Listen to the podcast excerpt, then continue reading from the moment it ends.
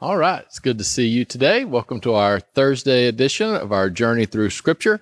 My name is Philip Thomas, pastor of Journey here in Elgin, and I uh, hope that your week is going well. I'm getting ready to celebrate the 4th of July this coming Monday and hope you're, you have a wonderful weekend. Uh, if you're in the Elgin area, we finally got a little bit of rain uh, this, this week. And so ho- hopefully we get a little bit more and, and maybe it won't be quite so dangerous to, uh, shoot off some fireworks. But uh, we are going to continue uh, going through our chronological journey through Scripture. And uh, today we're going to read Habakkuk. Uh, so the um, prophet Habakkuk. And then we are also going to read in Jeremiah, uh, Jeremiah 26, 7 and 8, and 11 through 12. Um, so we will uh, read all of that today. Again, we're trying the best we can to stay in a relatively chronological order. It's not not not perfect. We we don't know. You know, sometimes it's hard to place exactly uh, where things happen, but it's it's pretty close, and uh, I think it gives us a better picture. Now we are again kind of uh, Josiah has now just passed away. We talked about how uh, his uh, son came into power, but then um, uh, because Josiah had gone after Egypt. That's how Josiah died. Then Egypt uh, took uh, his son and uh, in exile into Egypt, and then installed the second son as uh, as king. So basically, uh, you you're in a, a bad position there. Jeremiah is going to specifically talk about that when we get to Jeremiah. We're going to talk, uh, look at uh, Habakkuk first. And Habakkuk writes in a time where all of this stuff is going on. So Assyria um, has caused so much problem, right? They destroyed the northern kingdom. They've caused all kinds of issues in the southern kingdom. Um, now the uh, Babylon is is going to wipe out Assyria, um, and then eventually it'll be Babylon that uh, then takes out the southern kingdom.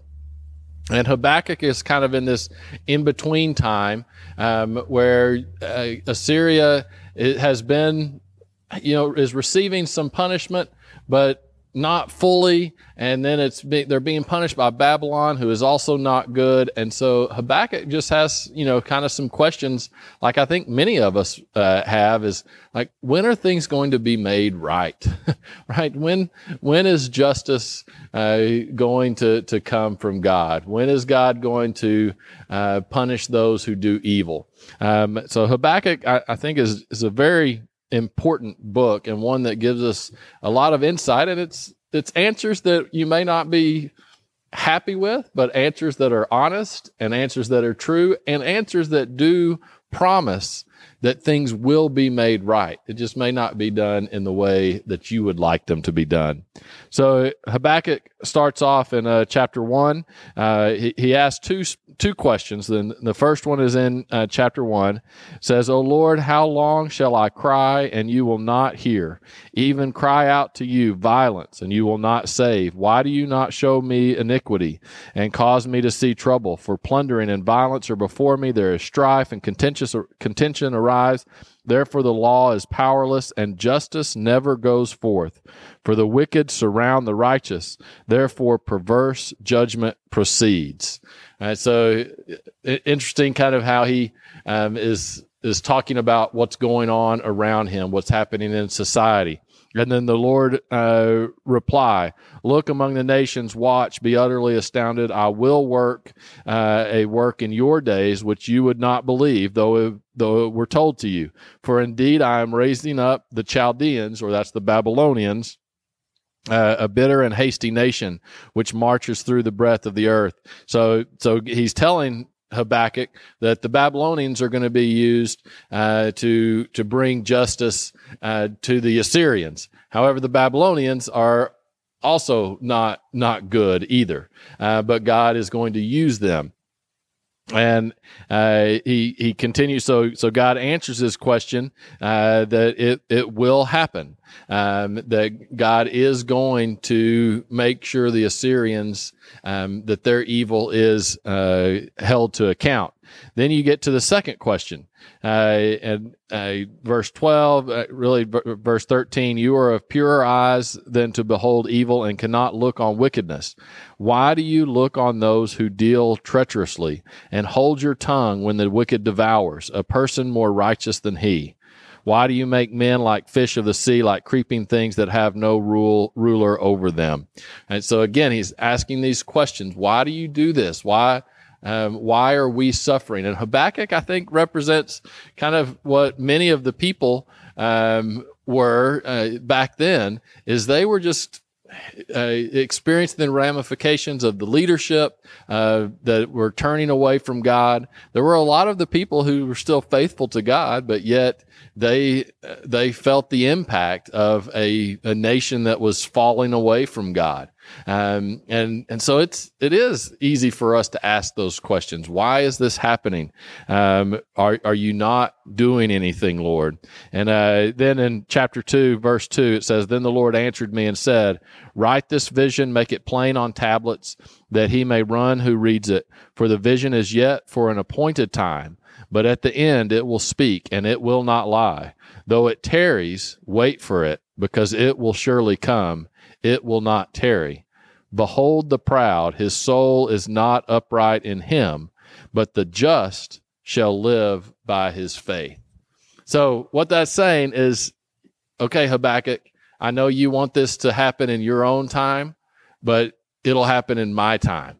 God's saying, and it, it, it will not tarry. Eventually it will happen, right? But you just need to calm down. He said, the just, you're saying that you want to be just, the just will live by faith, right? And, uh, and it, it's, it is kind of a, a pushback against Habakkuk, uh, but it, it's not, it's not a full rebuke. It understands why Habakkuk is struggling and wants these a- answers. But the reality is, is sometimes we don't see the the answer that God is is going to give. Sometimes we're not going to see how God will make things right, but He will. And if we are going to be just and we're going to be faithful, we should live by faith.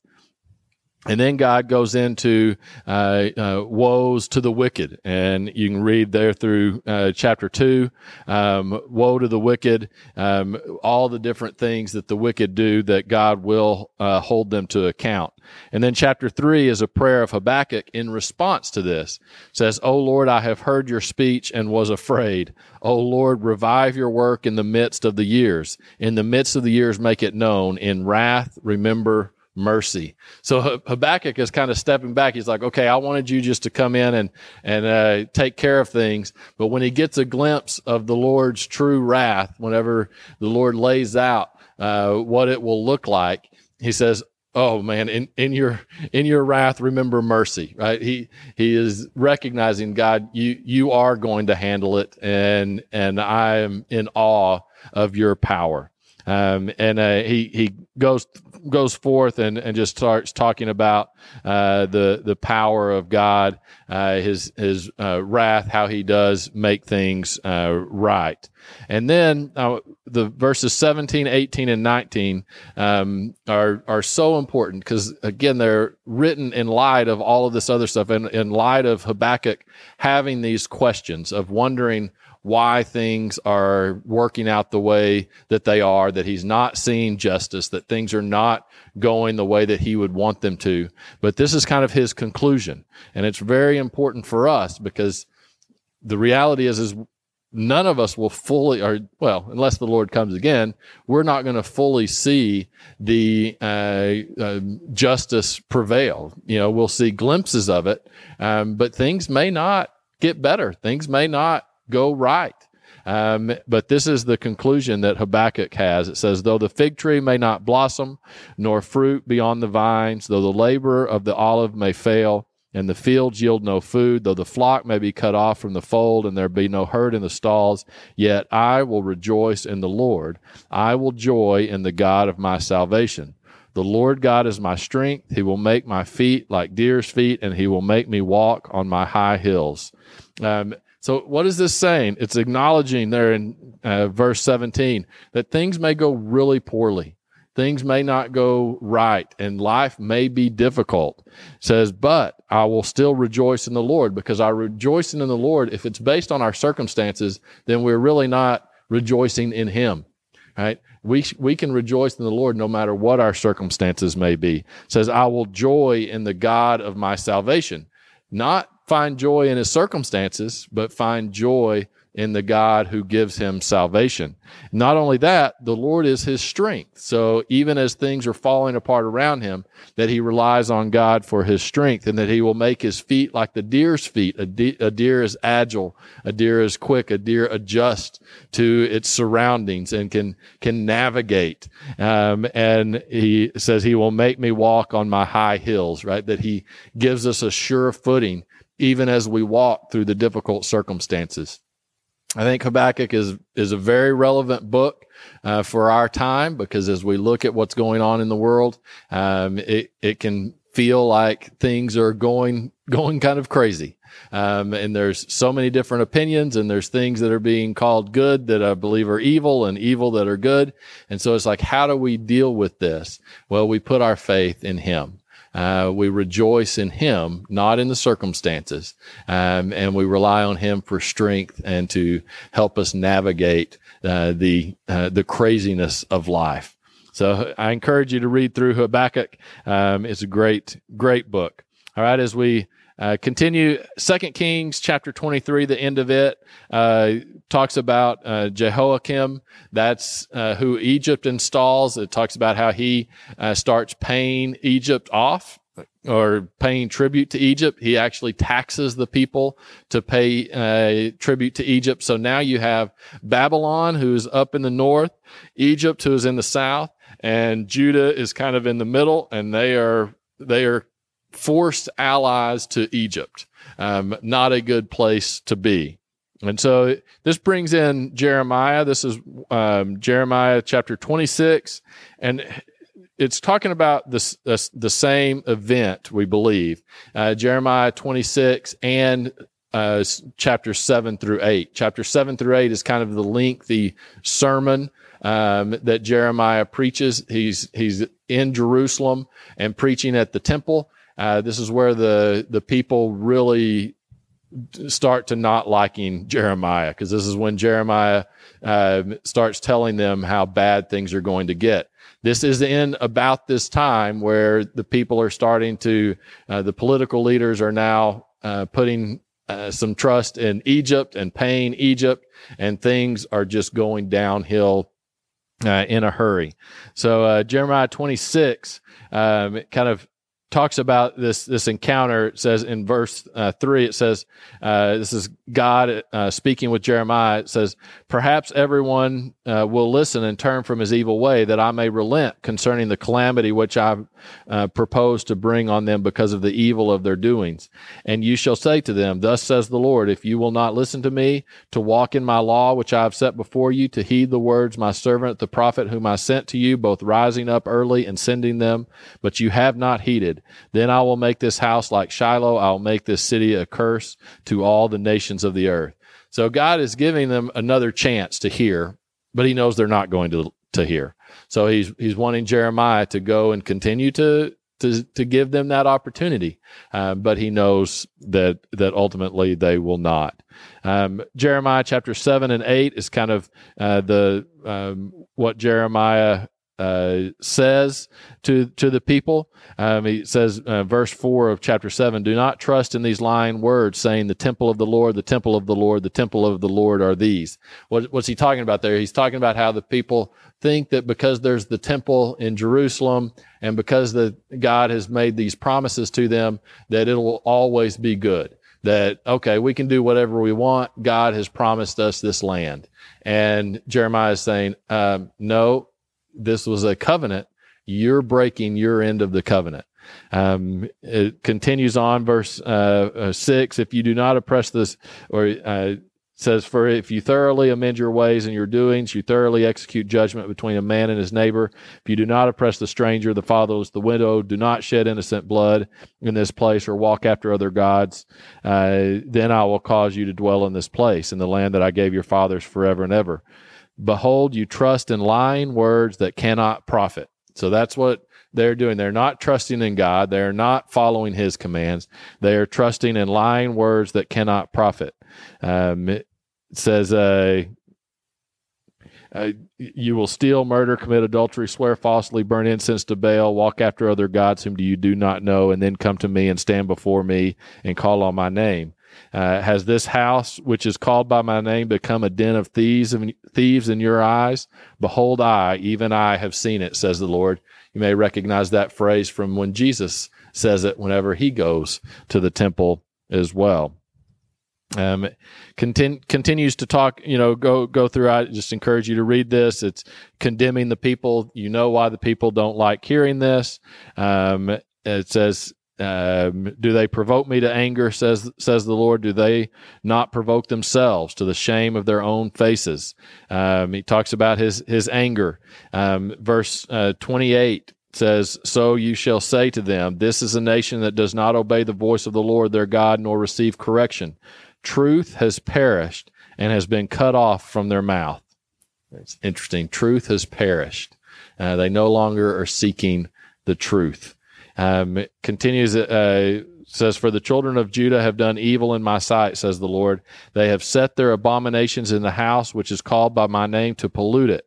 And they have built the high places of Tophet, which is in the valley of the sons of Hinnom, to burn their sons and their daughters in the fire, which I did not command, nor did it come into my heart. So they have actually started practicing child sacrifice. We've seen that uh, before uh, that so many of the pagan religions uh, practiced uh, child sacrifice, and now even um, there are some who practice uh, that uh, as well. So you continue to to go on. Uh, the last part of Jeremiah chapter 26 um, uh, has where Jeremiah is seized and they want to to kill him. says then uh, verse 12 then jeremiah spoke to all the princesses all the people saying the lord sent me to prophesy against this house and against this city with all the words that you have heard. Now therefore amend your ways and your doings and obey the voice of the lord your god. Then the lord will relent concerning the doom he has pronounced against you. As for me here i am in your hand. Do, do with me as seems good and proper uh, to you but know for certain that it is uh, that if you put me to death you will surely bring innocent blood on yourselves in this city and on its inhabitants inhabitants, for truly the Lord has sent me to you to speak all these words in your hearing.